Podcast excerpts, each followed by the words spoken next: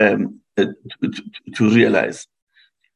Um, and then theme three that uh, arises from from the submission um, uh, is that the inclusion of regional ballots in PR calculations for the National Assembly um, violates Section 46 requirements of in general proportional representation and to uh, uh, the Section 19 right to fair elections.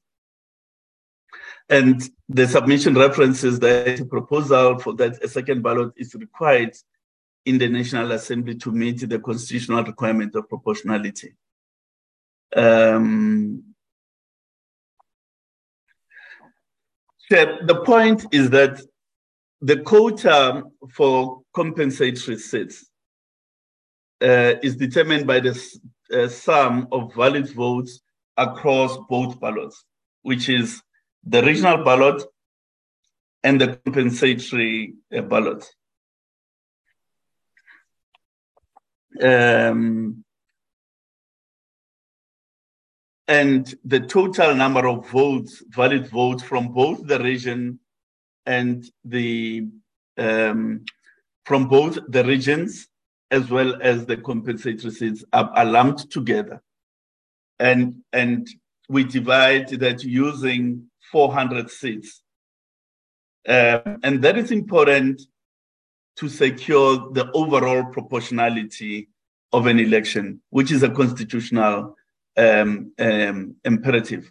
And the similar um, process uh, obtains in respect of um, of municipal uh, municipal elections. So our argument is is that mixing the regional val uh, regional valid votes as well as the compensation valid votes together, working off the 400 total, and then minusing the allocations that a party or a candidate, uh, uh, independent candidates have already received, leads to a greater um, proportion uh, than if you were to treat them as two um, unrelated elections. So we, we that's really argument uh, that you put in before yourselves. And then theme five of the issues um, is the issue of contesting regional uh, multiple uh, multi, uh, multiple regions as well. Uh, it's an issue that um, the portfolio committee debated at length, and it's related to Section 19 uh, rights. And um, the the portfolio the committee arrived at, at, a situation where um, independent independent candidates could contest any any region, but that if they win um, multiple, they'll have to take where they got they secured the most votes. However, in terms of province, they can only contest the province of registration. That's, I think, the uh, the, uh, uh, the, the the position of this um, portfolio committee. It's a matter of uh, policy choice, um, which the committee exercised itself. Um, Chair, then theme five is the is the uh, what what the submission refers to as a defective recalculation method. Um, and the proposition, uh, the alternative proposition, is that use the the the the seat calculation that you did uh, at election time to allocate to the next person. Um, our our view is, twofold: is that um, this we don't think it's advisable as it could theoretically allocate its contestants with few votes. Ultimately, as you go down, um, you you you you could be forced to allocate to uh, to contestants with very few votes. Um,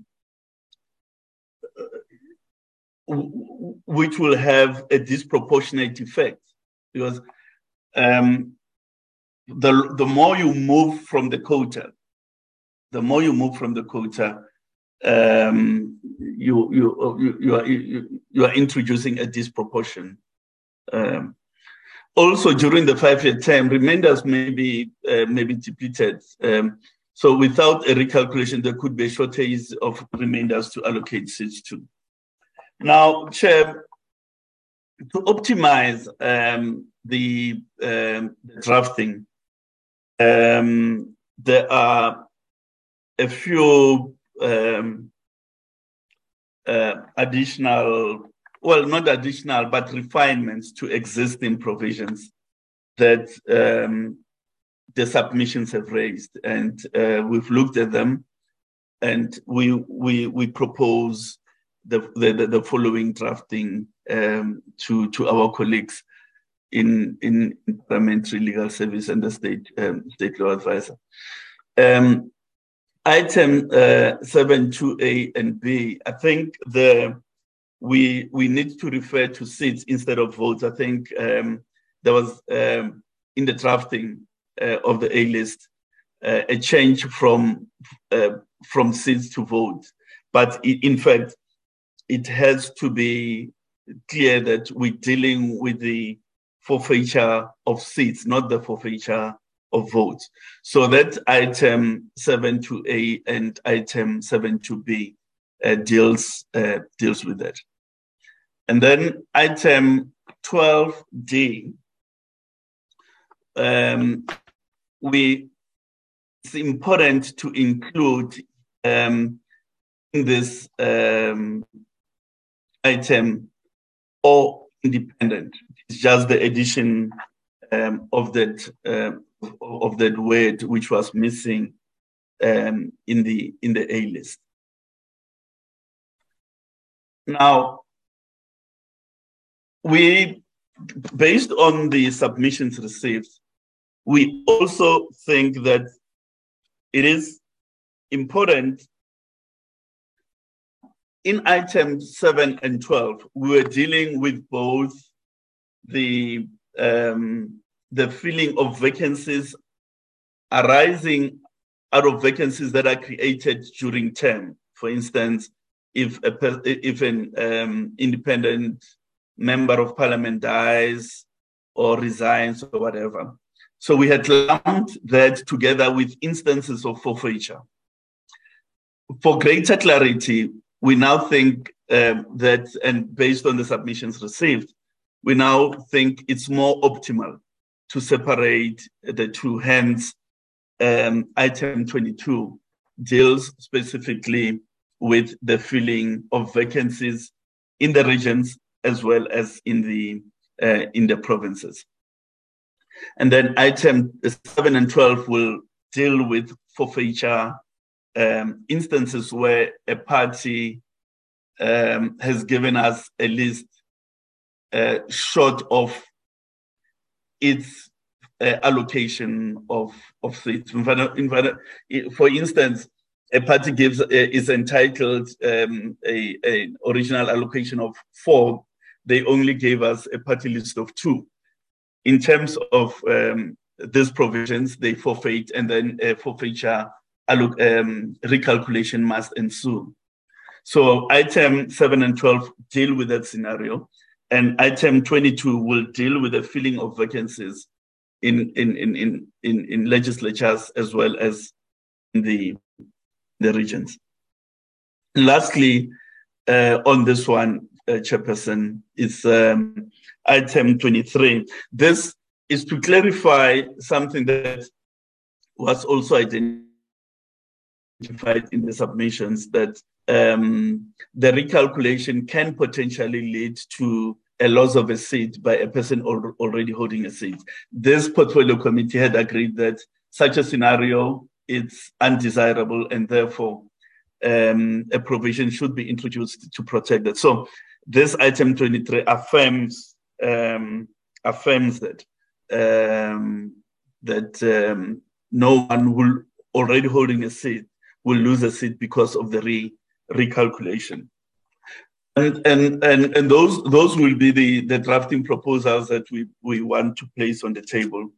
Chair, the, there's an issue of the, um, um, the signatures, I think the Parliamentary Legal Service dealt with it. The, however, there's a corresponding the, the, the, there's a corresponding issue about parties who don't hold a seat um, in any of the legislatures.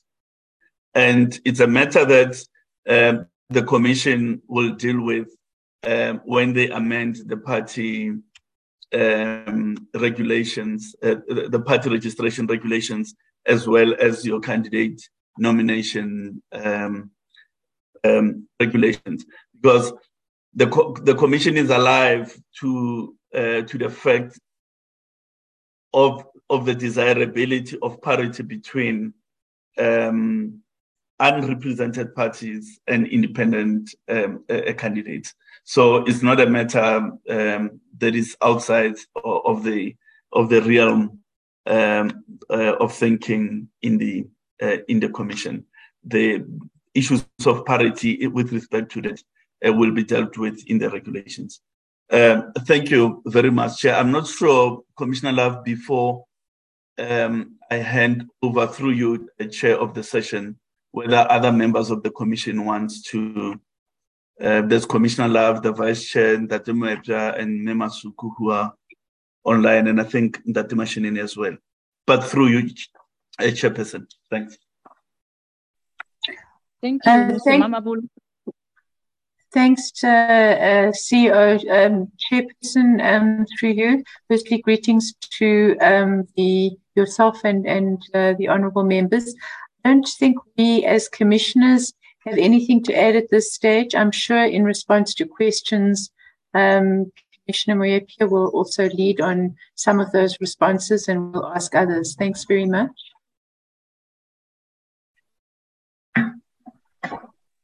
Thank you very much, uh, members. We will then take uh, the last item, uh, a presentation from the department. Thereafter, members will deliberate on the presentations.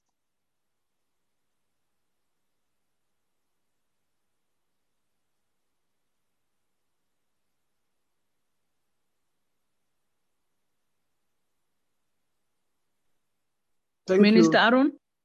Yes, thank you, Chairperson. I'm waiting for the document to be projected on the screen. Uh, the document I'm going to take you through, Chairperson, as you are aware, our legal advisors who put up together this bill that is being debated is Senior Counsel Steven Budlender and Advocate Michelle De Beer who unfortunately could not be with us today to appear somewhere. The head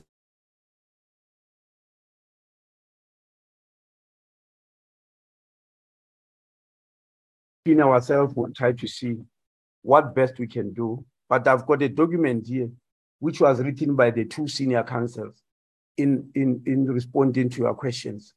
Yeah, that, that's the document. Can we move fast?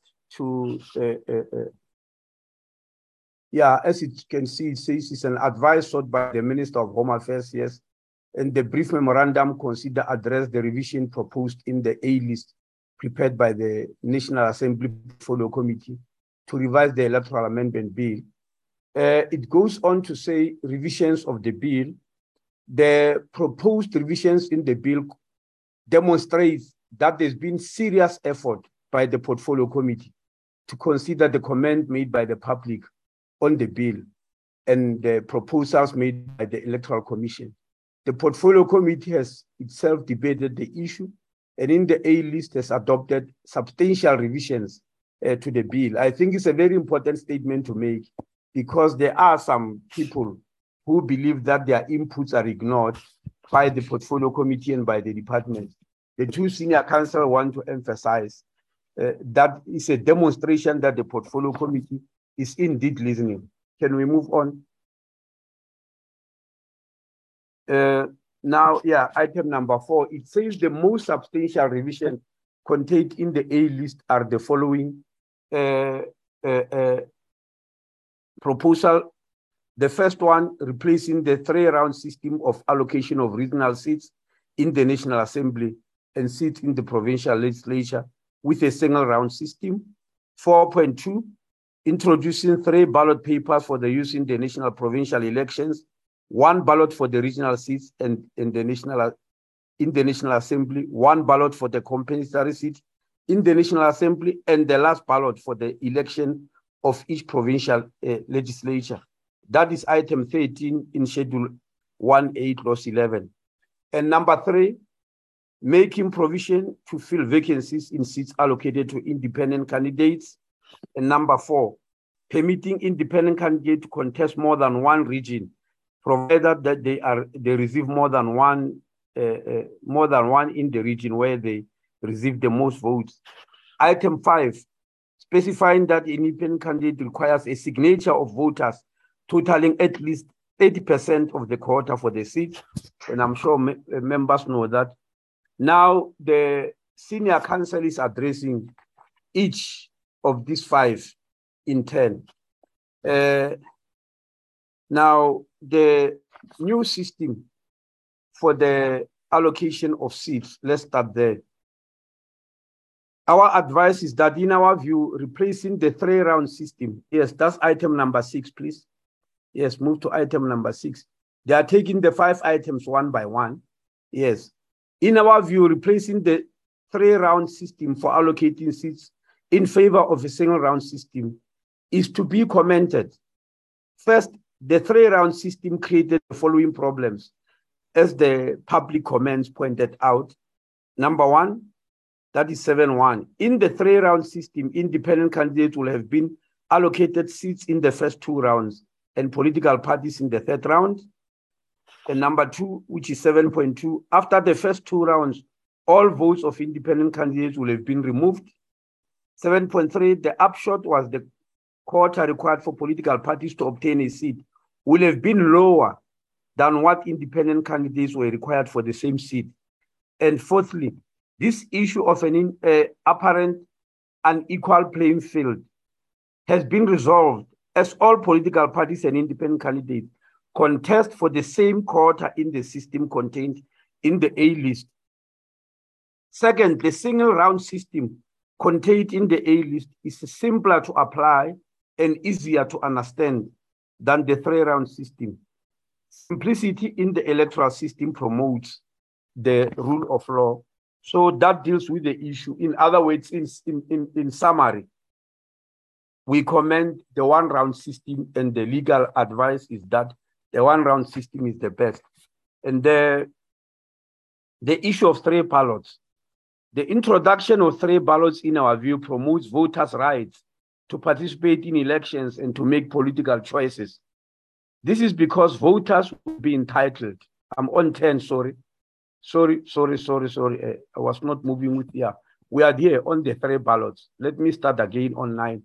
The introduction of a three ballot, in our view, promotes voters' rights to participate in elections and to make political choices. This is because voters will be entitled to vote for both an independent candidate for the regional seats and for a political party at the same time for the compensatory seat. The A list, therefore, departs from the dichotomy, depart from the dichotomy that the first version of the bill created. Voters can thus vote for both the regional and compensatory seats.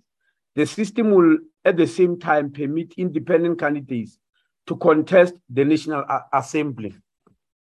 Can, then can we move over to the issue of vacancies? Vacancies, yes. Many public comments were directed at the provisions which deals with the filling of vacancies. In respect of seats allocated to the political parties, vacancies will be filled by the party list as it currently is. The first version of the bill proposed that vacancies in the seats of independent candidates should be filled only at the next election. Holding by elections will no, not be workable or financially feasible across an entire region or province whenever, wherever a vacancy arises. That was the, the initial uh, position. The A list, however, proposes that the votes from the province, previous election will be used to fill the vacancies as follows. Number one, that's 13.1. The votes and seats allocated to the independent candidate causing the vacancy will be disregarded. 13.2, the votes and seats allocated in the independent candidates already in the office will be disregarded. And 13.3, the results of the region or provincial legislature will be recalculated respectively. And 13.4, that's number point number four. The vacant seat will be awarded to an eligible independent candidate or party that contests the preceding election. Now, this addresses the concerns that were raised in the public participation process. That section 47, subsection 4 of the Constitution, that provides vacancies in the National Assembly must be filled in terms of national legislation, requires the vacated seat to be filled even before the next general election. While it is true that a seat allocated to an independent candidate that is vacated could be allocated to a political party and not another independent candidate, that is the system that best reflects the will of the voters. If, for example, the seat were to go to the next eligible independent candidate, that could, in theory, be a candidate who only received one or two votes instead of a party that received many thousands. That will evidently not fulfill the requirements of proportionality. Can we move over?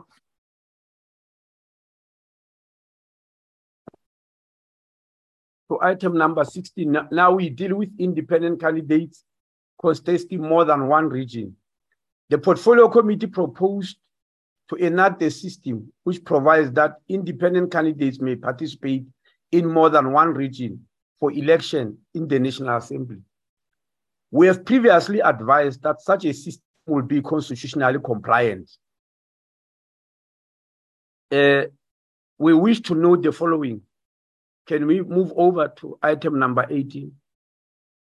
Yes. Yes, we wish to, to know the following.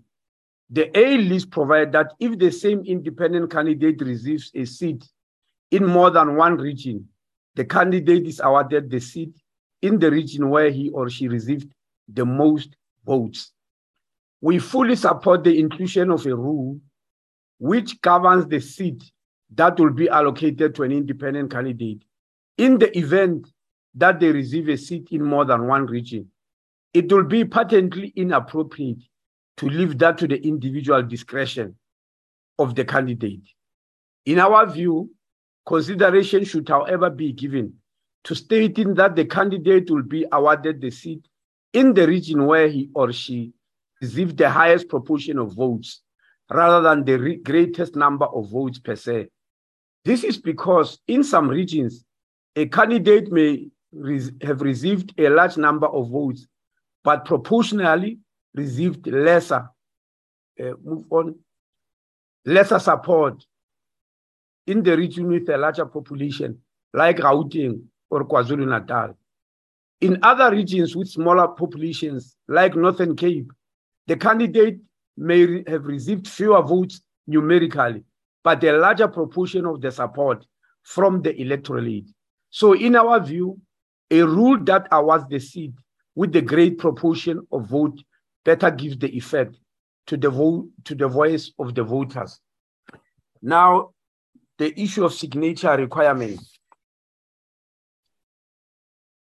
The portfolio committee has been proposing that Parliament should adopt a formula in the legislation to determine the required number of voter support with the preference to a percentage of quota for a seat in the previous election uh, that has landed on 30%.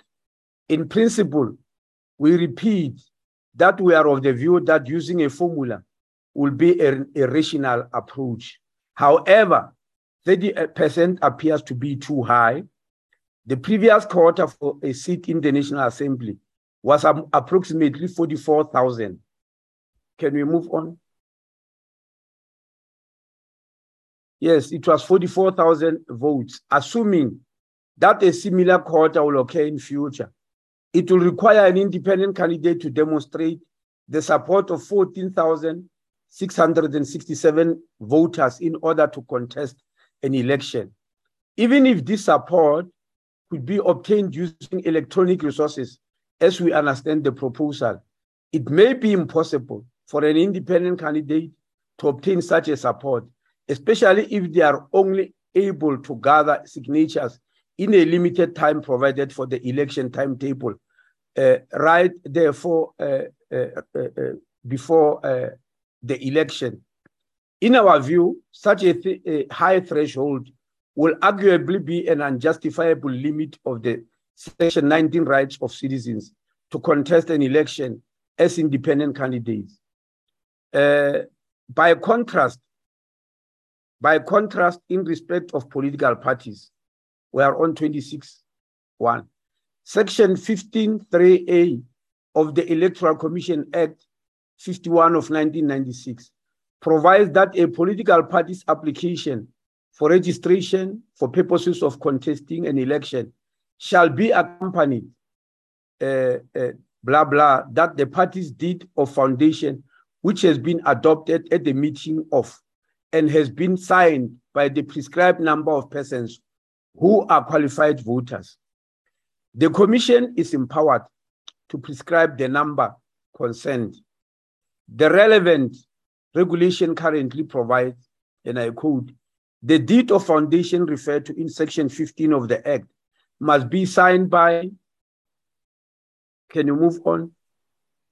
Must be signed by Roman figure one, 1,000 registered voters for the application in respect of the entire republic. Roman figure two, 500 registered voters for an application in respect of a particular province.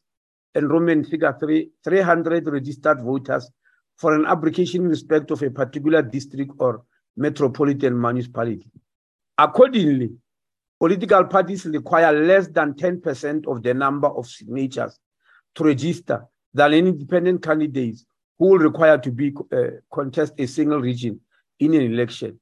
We continue to be of the view that this is an issue that is best left to the commission to prescribe. In other words, we believe the issue of signatures must be left to the commission uh, to, to prescribe, as we also support the, uh, uh, uh the parliamentary uh, uh, political, uh, I mean, uh, legal services, that even the issue of uh, the amount of money to be paid must be left to the commission. Chairperson, our motivation is that if we are prone to putting numbers in an act, every time something changes because numbers cannot be static. Everything something changes, we are forced to amend an act. And this the IEC has elaborated on very clearly. When the Electoral Act number 73 of 1998 was enacted, it was just a few months before the next, uh, before the second democratic elections of 1999. And the act stated that the provincial seats will be determined by the IEC by the 31st of March 1999. We're saying so in preparation of an election which was coming then in a few months' time. And because it was in the legislation, it got stuck. Even when population changed around the country, the IEC could not reallocate seats. Provinces like Gauteng remained at the lower level despite their population doubling. Now we had to go to parliament and amend as we did in 2020. And now the new amendment says before every general election, the IEC will determine the seats in provincial legislatures. So it changes with circumstances every five years. And so we're asking that we leave the matters to the IEC as it is, so that they are the ones who determine numbers. In conclusion, we have advised that the state attorney and director general that are currently preparing a more detailed opinion concerning these issues and others, which we hope to provide uh, in the course of the week. In other words, they will give more details. They were just giving a summary of what is needed for today. Thank you very much, Chair. Thank you. I submit. Thank you very much, Minister. And thank you very much to all the presenters who have uh, presented on the issues on the EAB. Colleagues, I'm informed that uh, the chair has joined the meeting. You are welcome, Honorable uh, Chabane. Colleagues will then now deliberate, make comments, or ask questions on the three issues uh, that have been presented to us. We will then take hands as follows. We'll take Honorable Brendan. We'll take uh, Honorable Kanyile, followed by Honorable Lehuase. We'll followed by uh, Honorable Roos. Uh, Tito will follow. And then we'll also take Honorable Mohali. I think those are the six members I see on the platform. In that order, colleagues. Thank you. Thank you very much, uh, Chairperson. And let me also uh, appreciate um, and thank all of the stakeholders for the different presentations that we've received.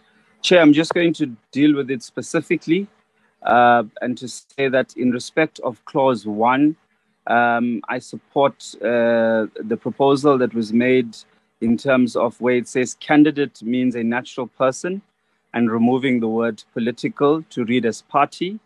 Uh, I support that it makes um, perfect sense and it's also constitutionally viable, uh, but we must keep the word natural person and remove the word political to read as party.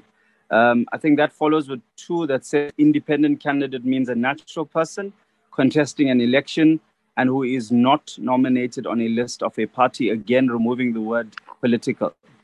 In respect of the terminology political liaison committee chair, I think we've deliberated much on this, where we've, we've agreed as members of the committee that it was just basically a matter of thematics um, and, and languages. And in terms of that, I propose that we should just stick liaison committee uh, rather than um, election liaison committee, uh, but definitely not the word candidate, because I, I foresee that we may have challenges if we use the word candidate again. So perhaps we could look at liaison committee, but if the committee resolves on election liaison committee, I think that's still, uh, you know, I, I, don't have any um, challenges with that. However, um, liaison committee from the beginning, I was saying, would have actually sufficed if we were calling it a liaison committee. In respect of clause four of the signatures, Chair, I, I have to uh, reiterate um, that 1,000 signatures for me is definitely too low. Um, and I think it is it opens the electoral system to vulnerability. Um, and and in respect of that, uh, you know, I also want to say that if we agree that 30% is too high, uh, then we could look at consideration.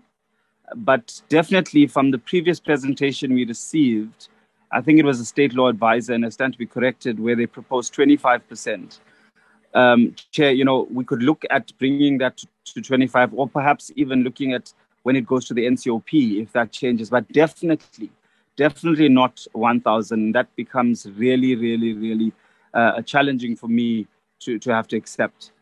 In respect of uh, clause 4, section 31b, that's 2.2, Chair, I support and I, I, I want to um, emphasize that the deposit must re- remain with the IEC. So I'm proposing that that um, uh, clause in terms of the deposit, as we've agreed as the committee, it should not be in the bill, but it should actually be left to the IEC to ter- determine. And particularly, I think the motivation is that the deposit may change from time to time. And so we can't be coming back to Parliament to make changes um, to, to the bill all the time based on the deposit. So it's a principle that says there must be a deposit. I think we've even differentiated that it's different for, for, for provincial legislatures and National Assembly, but that must remain with the IEC to, de- to determine.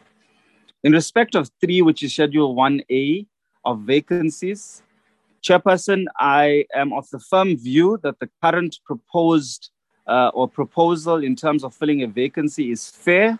It's also constitutional. We've also sought legal advice and opinion.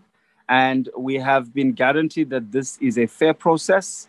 Um, I want to further support that that remains, that it's allocated to the next political party or independent.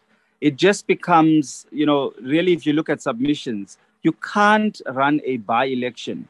And how are we going to run a by election if we are not using constituency based system? And I think we've passed that, that stage of saying that there's going to be a change in the electoral system. We've agreed that they, this, is, this is the way we're going to go. And so, hence, you can't run by elections if you don't have constituencies.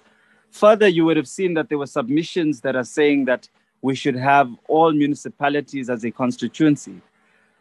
I can't understand the logic of that, Chair, because how does one member take care or provide support to an entire municipality or district? I think it's, it's really far fetched.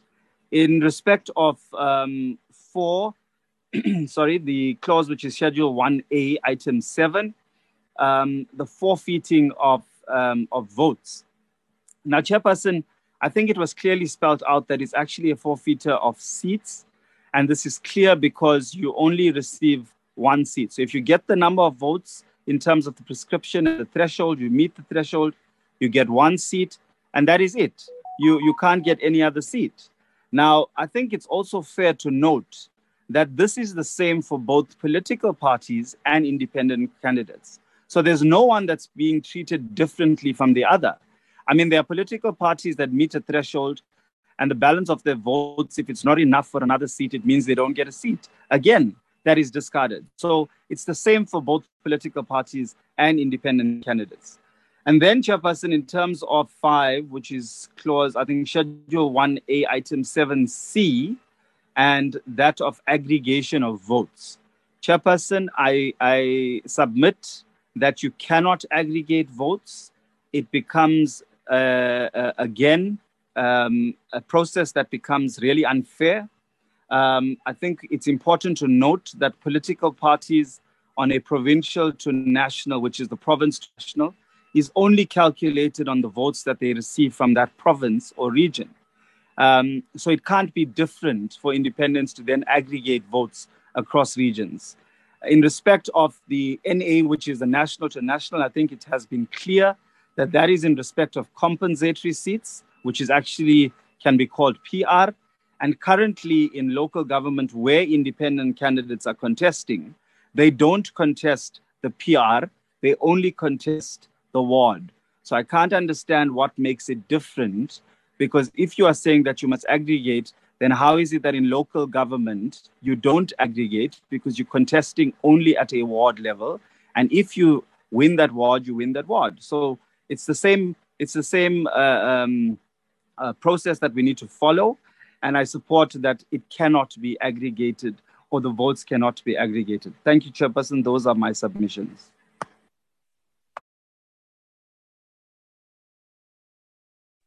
Thank you very much. Before I continue to the next member, uh, Honorable Chabane will now take over the, the meeting. The chair has uh, joined the meeting. Thank you very much. The next member, Ms. Kanyile. Uh, thank you, Chairperson. Uh, and greetings to the Minister and colleagues and everyone in the meeting. We appreciate the uh, presentations that are, that are before us. I only have uh, two comments on, on, on this particular issue. The first issue is the issue of signatures. Um, I believe I'm in support that independent candidates can submit 20% of, of the signatures. And secondly, the issue of, of the deposits, I'm, I do believe that we have discussed it previously as well.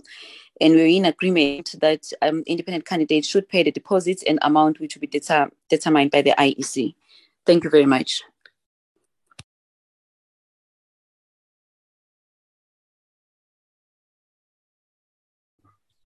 Thank you very much, uh, Honorable Jose.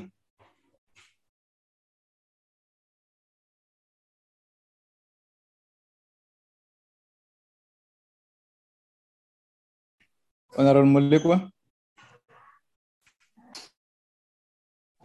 Thank you very much. Thank you very much, Chairperson. Uh, I think Honorable Brandon has covered most of the issues. I concur with him. Thank you. Thank you, Honorable uh, Roos. Uh, thank you, Chair, and thank you to all the presenters for the considered input. Um, and it's also encouraging to see um, just how much input was received um, from uh, civil society organizations and members of the public. And so we thank them all for their participation. Uh, Chairperson, I'm just going to go through it um, from top to bottom just to make sure I don't miss anything. Um, you know, I think I concur with the um, the parliamentary legal advisor's inputs on on clause one. Um, and certainly there's mention of, of partisan, but you know, a partisan means a strong supporter of a party, cause, or a person. So I think uh, for sure, you know, political parties and independents would, would fall under the the description of a partisan. Um, but certainly, uh, yeah, it's it's uh, it would be incorrect to call uh, one of them non-partisan, for example. So I agree with the the inputs that were given there from the legal advisors. Um, then, in terms of the more than one region, I think you know we, we have always said that independents should, should, choose one region. I think there's a lot of talk about um, direct accountability and direct responsibility, and and you know the DA has always argued that candidates that stand in a party uh, that they need to choose their province where they stand. And, and, the fact is that you are going to be representing um, your constituency, uh, even if it's a constituency that your party gives you, where you live um, in that province, and you need to be their chairperson. So we, we have always contended that. Um, but the, the, input from Michael Atkins, you know, he, he, points out the problem with allowing independents to stand in multiple regions. It's the, there are a lot of um, unforeseen consequences of that uh, that need to be noted. Then there's a lot of um, issues raised about using districts and metropolitan municipalities as constituencies, etc. Um, but Chairperson, this requires a demarcation process, and we have discussed this on numerous occasions. Um, and the DS position here is certainly that that we should consider having a sunset clause in this bill, which states that after the 2024 election, that uh, full electoral reform needs to be considered. And then we have all the public participation around that. Um, because constituencies and all of this, it's not a simple matter of just splitting the country into more um, areas and then allocating people there. There are a lot of nuanced um, arguments and things to be considered about. For example, how do you hold a member of parliament accountable in a constituency for things like municipal issues, um, and that's something that, that really needs to be dealt with in a in, in a much bigger discussion. It's not just as simple as saying you're an MP, you're in that constituency, and if you don't perform, we fire you. So I think it, it needs to be the subject of a lot of deliberation and participation, and we should have a sunset clause um, in this bill to deal with with that and a number of the concerns around constituencies. But chairperson, I think we've deliberated already. There's there's no time for it in the electoral timetable as we have it. Then in terms of the um, then in terms of the let's get here, yeah, the qualifications, that's fine. Um, then there's the issue of the the signatories. Um, Chairperson, I, you know, having considered this and looked at it, I think there's two options. The one is to talk about percentages, um, as we have discussed uh, in the past. Um, another option is just to look at the the actual the 1,000 um, and to decide is that a sufficient number?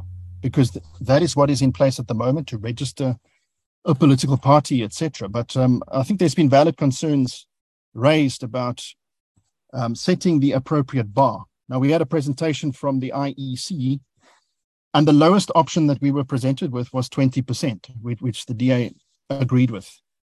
Um, but I think, you know, Chairperson, we also need to consider saying, well, perhaps instead of setting a um, one requirement for political parties of a thousand and five hundred, and another one of a percentage for independent candidates is is to potentially just look at the one thousand and make that um, whatever number that that we decide on as we deliberate, just make that applicable to political parties and to independent candidates uh, when they register with the IEC.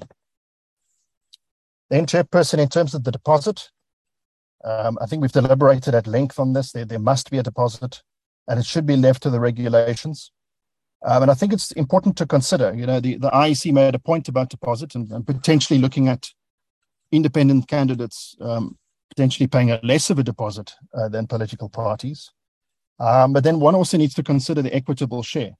Uh, so number one, these these deposits get paid back if you, if you are a successful candidate. So it's not money that is being lost.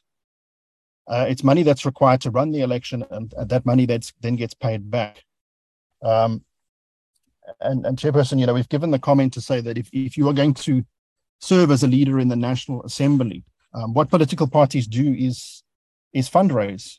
So they raise the funds to fund their operations, the the ability to contest an election, and the IC needs also needs that additional um, finance as more and more parties participate in an election to run it. And so the you know the idea of not having to pay a deposit at all uh, would would also be unfair. I think we need to look at um, the, the, the two sides of that picture. Number one, um, deposit should be there, and number two, it should be left to the regulations. Um, then, in terms of the the vacancy, I think there was a comment in the public participation um, that an independent candidate vote is is a vote that rejects party politics. Um, but chairperson, that, that you cannot say that for sure, um, because you could have a situation where um, a person votes for a specific person in their area because they know them and they support them as an individual. But if that person wasn't there, then they would go for a political party.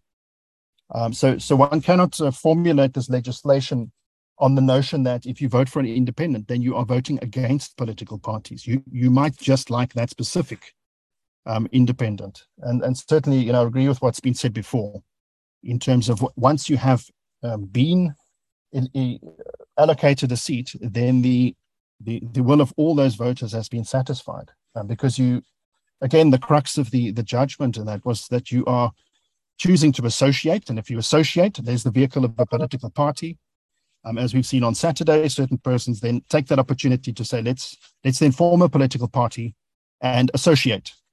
And then there's the option to not associate and be an independent. And then you, um, as Honorable Pillay has mentioned, you you get enough votes to get a seat and you get the seat.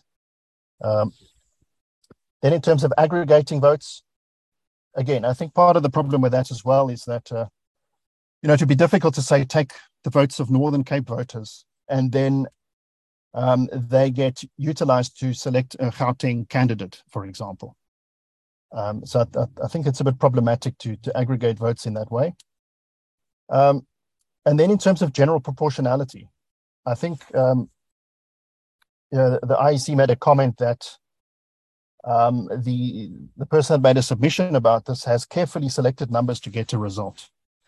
Um, Chairperson, I've, I've asked for this on, on several occasions. I think it would be very valuable for this committee just to receive a presentation on this mathematics, um, because it's a big it's a big part of the judgment to ensure general proportionality.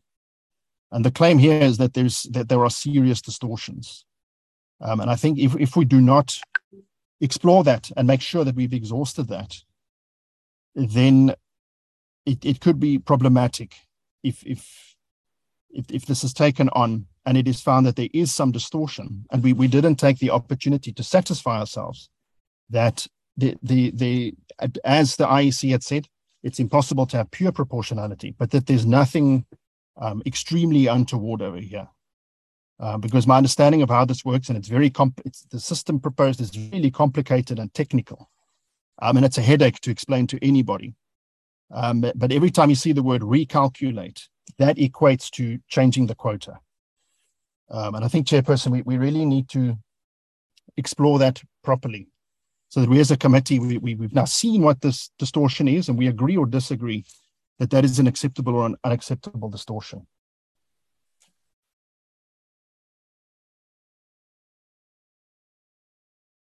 Chairperson, I think I've covered everything um, in this report, but uh, in closing, okay. Chairperson, I, I, would just like to request that that uh, that we are given an opportunity to to caucus uh, with our caucuses um, on this after we've received the responses uh, before we make a final deliberation on these uh, amendments. Thank you, Chair.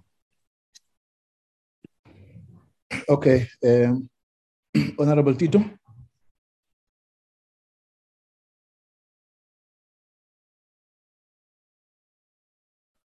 Honorable Mohale.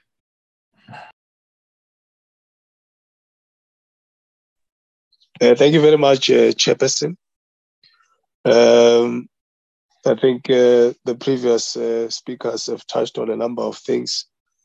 Um, but my issues are just two issues that I just want to uh, focus on, uh, Chairperson.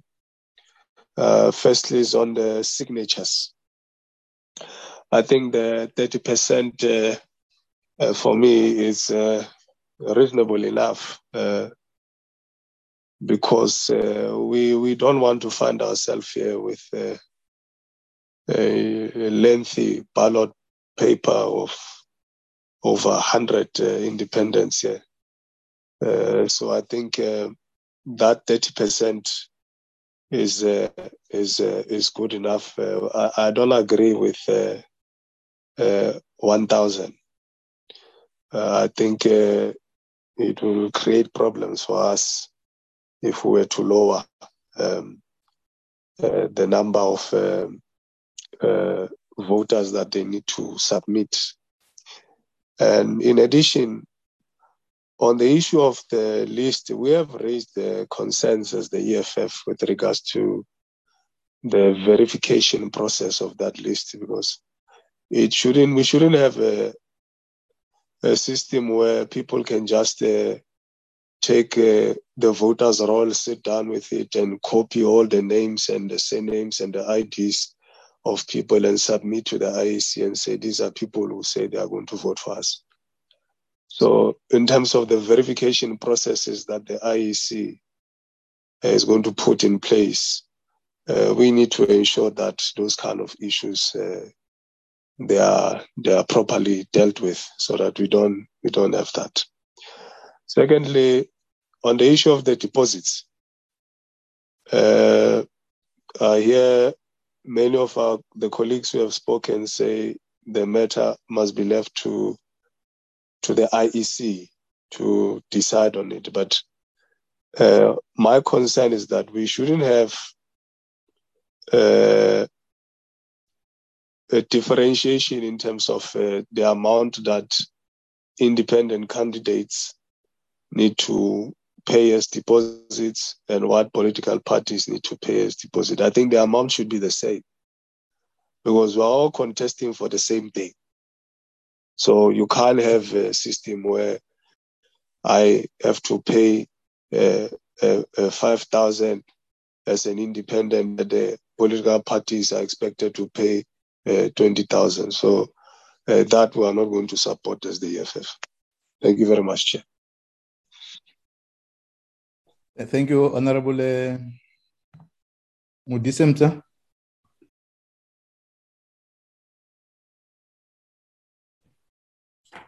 Okay, I think she has indicated that you have network uh, issues. Morning, uh, members uh, and the, the leadership of IEC, Parliamentary Legal Service, um, State Law Advisor, the Minister, and the team. Um, thanks for noting the apologies. I don't know why the Honorable Muti says decided that I must proceed with the meeting because she was doing very well. Uh, these are the issues that I think I've received from uh, members. Um, focus on the areas where we had um, um, issued for written comments. And I think we must appreciate the work that has been got into the responses uh, from the, the three stakeholders, the IEC and the Parliamentary Legal Service and State Law Advisor including the, the Home Affairs. There's an area where the minister, I'm not sure whether he will able to, uh, to deal with. Has indicated in his closing remark that uh, his legal team still had to work on some areas. And I'm not sure that uh, he will able to deal with some of the issues that are arising uh, from, the, from, this, from this meeting. I'm going to uh, um, noting that the sitting is starting now at 11. Um, and I'm advised that uh, that items that have been taken out for us to focus on this area. To request uh, comments from um, uh, uh, the presenters, and then we'll then able to re in the next meeting, as uh, there's a proposal which I think is coming, that we may need to have a time to interface with some of the issues that have been raising, um, and we must we may not conclude the the, the, the deliberation today. What will then inform Mr. Matonsi and the team to assist us to get extra days um, for the deliberation so that we are able to be on time to submit to the National Assembly. But I'm encouraged by the submission of all members in terms of the issues that are arising. There may be some of the issues that uh, the teams may need to come back uh, to, to, to deal with uh, here. Let me invite Parliamentary Legal Service, State Law Advisor, uh, the uh, commissioners of the IEC, and the minister uh, to make a, a, a input. Uh, I'm sure members will will agree because I'm trying also to solicit solicit uh, support that we may need to then come back and further deliberate on these issues. If there are issues that these teams, IEC, legal, home affairs, and the state law advisor may need to come back, may be given time on the issues that have been raised. Can I start with the legal service, uh, Legal Service, Mr. Njikela? Uh, thank you, Chairperson. I, I actually taking my notes. As far as I know, Chairperson, there were no questions, but rather comments on the on the issues that all the teams have raised.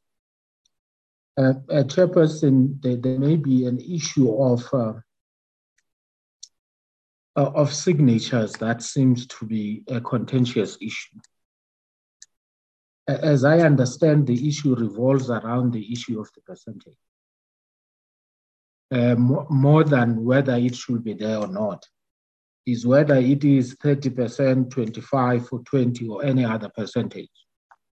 And there has been a suggestion, which it's for the committee to consider, that it be left to the IEC.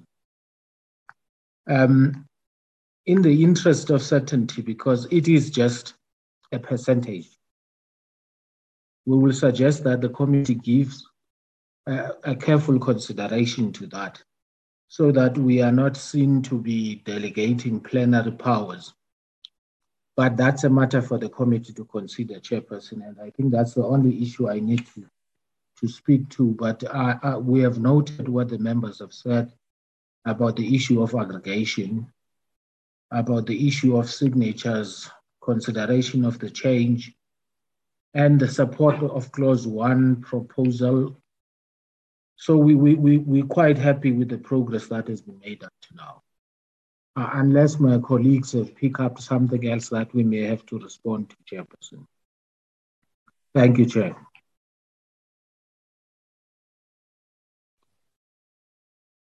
Thank you, Mr. Njikela. Uh, state law advisors. Thank you, Chairperson. Ms. Govender from um, the Office of the Chief State Law Advisor. Uh, Chairperson, firstly, just on a point of clarity, um, the Honorable Pillay did raise the, the proposal of 25%, but just to clarify, that was not proposed by the Office of the Chief State Law Advisor. So just to place that on record. Um, secondly, we do agree with the presentation that has been made by um, Parliamentary Legal Services and then obviously, um, we will be guided by the committee deliberations and the outcomes of those deliberations.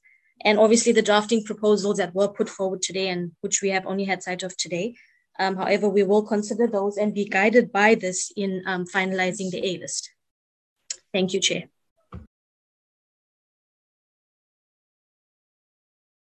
Thank you very much. Uh, um, IEC. Commissioner Love. Uh, thank you very much, Chairperson. Good morning to you. And and um, I, there, there, are a couple of issues. I'm going to ask that Commissioner Moepya speaks on the question of signatures, including um, the uh, uh, question that was raised or the issue that was raised by the Honourable Member Mogale in terms of verification, but also how this would affect political parties.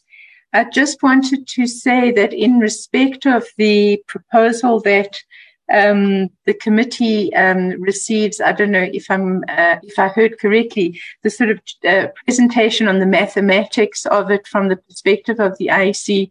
We have for some time indicated a readiness, but it is something that would be akin to a workshop, and and so we would then ask you, uh, Chairperson, to consider with the members of the portfolio committee if and when um, you would want uh, that kind of engagement.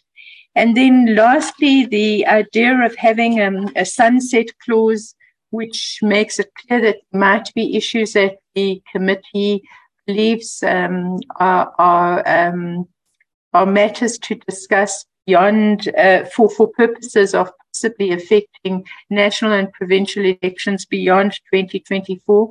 I don't think the Commission would be in any way opposed to that. I think that that would maybe um, provide a very strong basis for clarity on a range of issues, including those uh, mentioned by the Honourable Member Roos. Um, and there are probably many others that could come into that discussion. But with your permission, Chairperson, I'd like to hand over to um, Commissioner Moepya, and then if there are any other issues that I've missed out, he'll, he'll deal with those. Thank you, Chair. Thank you, Chairperson. Good morning to you and uh, to the honorable members and everyone on the platform. I I thought many of this were were comments, um, and we have taken note. I will respond to one or two of the issues that uh, required further clarity. I think it's important to start off uh, by saying that, um, as the CEO pointed out, uh, there are some refinements uh, to Schedule 1 Capital A that um, we we would want to propose. Um, in fact, the CEO presented them uh, merely to deal with precision and provide more clarity. Um, the, the, this is important and and I am aware that um, you know the, the, this will be will be provided um, to yourselves um, shortly. the the issue um, raised by Honourable Roos is one that I I ask through you, Chair, that we be provided with clarity. It, it's not clear to us what presentation is outstanding from the IEC in relation to to the application of the different formulae. Uh, you will recall, um, and we, we will send that, that presentation if it's necessary. But if it's a different presentation that is required, let us also be clear so that we, we do not um, withhold uh, something that is being requested of us. But to our knowledge, there is no outstanding presentation that we did not make. We did present through the CEO the uh, application of, of, of the Droop method uh, we, we, we applied, we, we showed using historical data how it would apply to an election. We also did um, using the, the, the Hare um, uh, method. And so I'm not clear about what it is that um, uh, is outstanding, and, and we would we would ask respectfully that um, that clarity be provided. The the the issue um, raised in relation to how the the um, signatures or the, the, the, the, names or the, the ID documents, uh, ID numbers, sorry, of, of persons that support a particular candidate or a party um, are issues that we've also dealt with. But let me, for clarity's sake, indicate that what we intend doing is to create a system, as we do for candidate nomination, um, where an independent or persons who work with that independent or pa- pa- party um, administrators will in fact capture on our system um, intended for that purpose the persons who su- who um, support um, that that independent candidate standing as a candidate or a party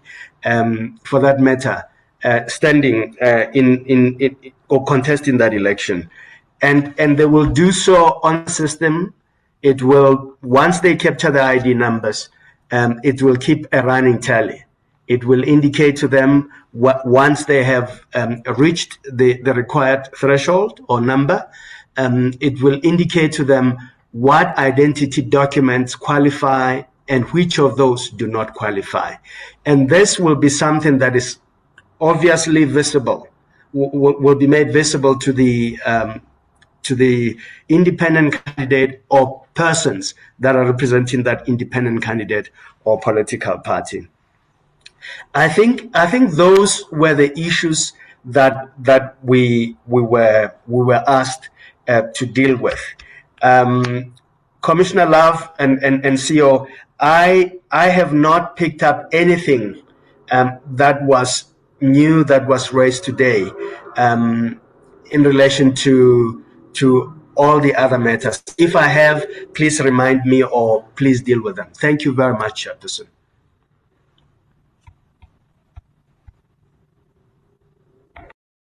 Thank you. Um, thanks, Commissioner Moepya. Um, thank you. Terms, uh, Chairperson, I, I, don't know. Um, first of all, whether we can um, ask the the the CEO um, if there are any other matters. But I, I do want to say that um, I think that with regard to the issue of the signatures, um, you know, the the um, it's important, I think, for the committee to be aware that in our um, last national elections, we had around 48 uh, political parties who were contesting, and the reality is that we still have pretty much the same number of political parties that made it into the National Assembly for purposes of those elections. It is coming from both um, the provinces as well as from national, uh, national to national. The concern that we would have by virtue of making um, a, a, threshold uh, in terms of support base, as well as issues of deposits too low, is that we could, as we have mentioned before to the portfolio committee, find ourselves in a situation where we will see a, a, a need for a ballot paper that is essentially a book. And that, that really would undermine possibility of a of a of a truly um, informed participation by the electorate. So I think that the issue here is very much a balancing act, and I just wanted to raise that point before handing over to the CEO. We don't at this stage have a um, a clear uh, formula and solution, and I think that that is why we have regarded this as a matter that requires um, engagement and also requires a, a, certain amount of acceptance that we would be doing this in transition. And my suggestion is really that we we let the we let some certainty um, uh, uh, about the need to manage aspirations of independent candidates to be on uh, to be part of parliament be balanced with presenting voters with something of a ballot paper that is meaningful and realistic to them. That's the balance that we have to achieve. I'm going to ask the CEO whether he wants to, to come in or maybe any of the deputy CEOs who are present um, in the meeting, chairperson, through you. Um, CEO? Nothing to add at this point, Chair. Thank you very much. Thank you, um, IC, uh, Commissioner Love and Commissioner Milton and the entire commission and the CEO. Minister? Yeah, thank you, Chairperson. Thank you very much. I just have two issues to raise. But uh, Chairperson, I, I was load shed and kicked out when Honorable Roos was starting to speak. And when I came later, uh, it was uh, uh he had already finished speaking. So I did not really get his input. But at least I got the input from Honorable Brendan and Honorable Mogale on the issue of signatures chairperson. Honorable Brendan is proposing if we go back to 20 or 25%, uh, as a department, we would not be opposed to that chairperson because here uh, the IEC, uh, uh, the, deputy, uh, the vice chairperson of the IEC has got it. We are dealing here with a matter of a balance between being seen to deliberately put a barrier to the participation of independents versus a, a ballot paper that is longer than a book, as Honorable Mogale has said.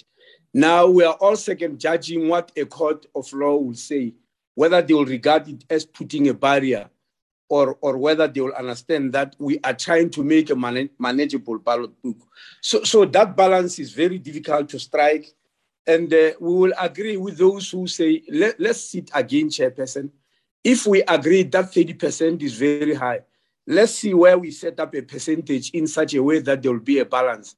Unfortunately, there's no mathematical formula that guides us on that balance, but uh, we won't be sticking uh, uh, and refusing to stand on these uh, thousand uh, uh, signatures as it was proposed by our legal advisors. As a department, we won't stand against members rediscussing the issue, and we encourage so. The last issue, Chairperson, comes from the Parliamentary Legal Services. This argument about a natural person as against a candidate or a person, I'm not sure whether I understand it. If by a natural person, it means a citizen, then I'll be satisfied. I'll tell you why.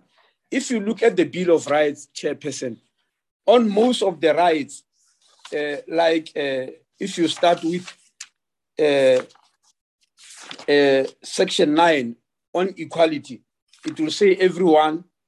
On Section 10 on human dignity, everyone. On life, everyone. On Section 12, freedom and security of person, it will say everyone. It keeps on doing so until on, on, on it keeps on doing so, section 14 on privacy, freedom of religion, freedom of expression, until it arrives at section 19, political rights. It now changes and say every citizen. From there on, it keeps on saying everyone until freedom of trade, occupational profession, where it says every citizen.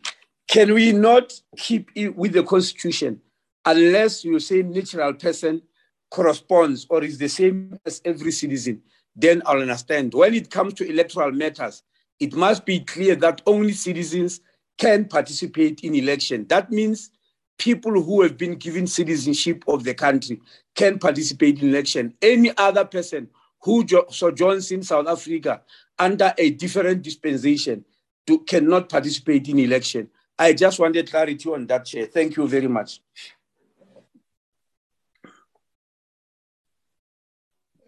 Thank you, uh, uh, Minister. I'm not sure you, you will want us to to invite uh, Mr. Njikela, or we may cap the response in our next uh, uh, session, noting that uh, you have already indicated to the committee that you are still waiting for further guidance around some of the issues from the legal team. I'm trying to establish so that I don't uh, suppress your, your, your request. But I'm sure you may not be far from uh, uh, my, my, my thinking. No, I'm not because not because my legal team said they are still going to give us. In fact, they, are, they didn't say anything new. They are just going to give more reasons of the stance they've taken.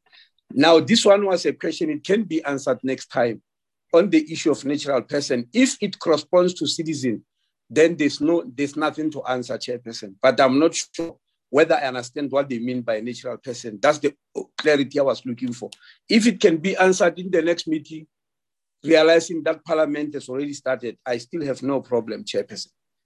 But I, I don't want the matter to be closed there at natural, oh, okay. natural person until we understand what actually we mean by a natural person. Okay. Uh, thanks, Mr. Njikela. I was not speaking on your behalf. I was just uh, uh, trying to get the thoughts of the minister on what I was inputting. I'm sure you're not far also from my thoughts. Mr. Njikela? Um, person, we, natural person refers to a human being. In other words, a candidate can be nothing other than a human being. Yeah. Uh, then, then Chairperson, I'm against that. Let's discuss it next time. I'm totally against that. No, no, no. No, no, Minister. I, I, I don't know whether in the in the previous session it was like that, how the meeting was conducted. But you raise your matter. I'm inviting Mr. Njikela to express the view. And he has not completed, and I'm sure you, you are yet interrupting him. If you can give him that respect. Mr. Apologies, Njikela? apologies. My apologies. Chairperson, I think Not, what noted, Minister. I think what one has to bear in mind is that, in as much as there may be political entities like parties, the candidates in the party are, are, are human beings. And I think that is the distinction we're trying to make. But I, I see the minister feel strongly about it. They, I don't think there will be difficulty with us reaching out to the department to just have a discussion around it so that in the next meeting we can present the committee with what has been the outcome of that discussion in the same way that we did yesterday with the IEC. So I think that spirit should continue, that we engage each other on, on the issues. Thank you, Chair. Okay. Th- thanks, members, on the um, on the responses and comments from uh, Minister, the IEC, and the uh, Parliamentary Legal Service and State Law Advisors, and the contributions uh, of members on specific issues uh, where they affirm and there are slight differences and further deliberations on some of the issues that are being raised. The second point, I think, uh, Commissioner Moepya, you must be comfortable that uh, all the presentations were from the IEC side uh, uh, were presented to the committee. There is no new at all outside what we have started in a parliamentary portfolio committee consultation, which it may be required at all uh, from the origin. What uh, Honorable Roos was raising is a matter I think has raised uh, earlier on uh, in one of the committee uh, on the recalculation. In fact, that was stronger that uh, we may need a further presentation. And if you recall, Commissioner Love, you did consider that, and members consider that they may need a workshop around that area. That was the the the spirit of that of that meeting and we may not uh, uh, close uh, that possibility in terms of furthering for purpose of clarity that will be required as we articulate further with our, our, our, our, our community.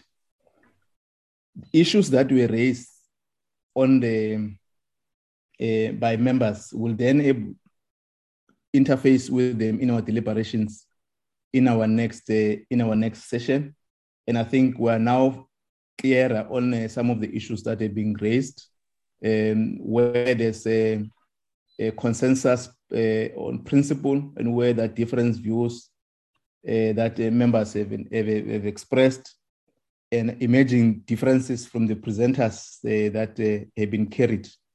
And I think it's only the portfolio committee that can then take a decision on all the issues that we have been presented on, and other issues we've already uh, dealt with the with the with, with with the issues. We must caution again that uh, we have not yet uh, arrived at the point where there's a view that must be uh, deliberated outside what was prescribed uh, on uh, the new um, um, submissions of the sunset clause. I can hear is uh, is being raised. We have not arrived at that point. Let's ground ourselves within what we've been uh, uh, dealing with. As we conclude on this process, we may look in other issue before we submit to the to the to the National Assembly for, for consideration. Now that the parliamentaries started, members must quickly join. Um, can I suggest members that uh, in the next meeting we then deliberate on the issues and I think we can able to have consensus so that the A list being developed and we we adopt it uh, um, uh, for a, a, process of the of the of the B list. can I get that sense? then we'll interact with how we're going to reschedule the date for, for, for further deliberation on the days that must conclude this matter. We're supposed to present the program of a, a, a only on this item of the EAB. Uh, but we'll do that in the next uh, uh, meeting. The main co will discuss that tomorrow with Mr. Matonsi and Mr. Salmon.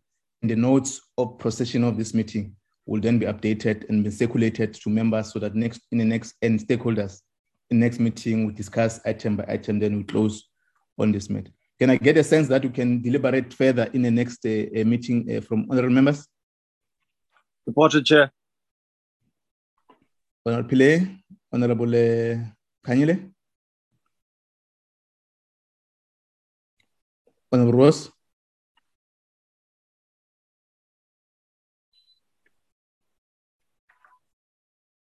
Honorable Mohale.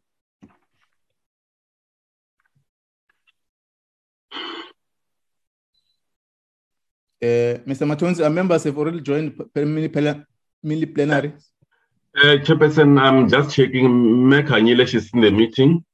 Uh, Mr. Roos, Mr. Roos is not. Okay, Honorable. Okay. In that man, in that man, I think let's uh, work to deliberate in the next uh, portfolio committee meeting and allow members to join uh, the mini uh, mini plenary and we'll take all the notes and, and communicate to uh, to the to the stakeholders. Will that be a, a, a fair, um, uh, Mr. Matonsi, our summary? Yes, Chairperson, I understood it very well. Okay. Thanks very much, uh, colleagues, um, for your time and presentation. The meeting stands adjourned. Thank you.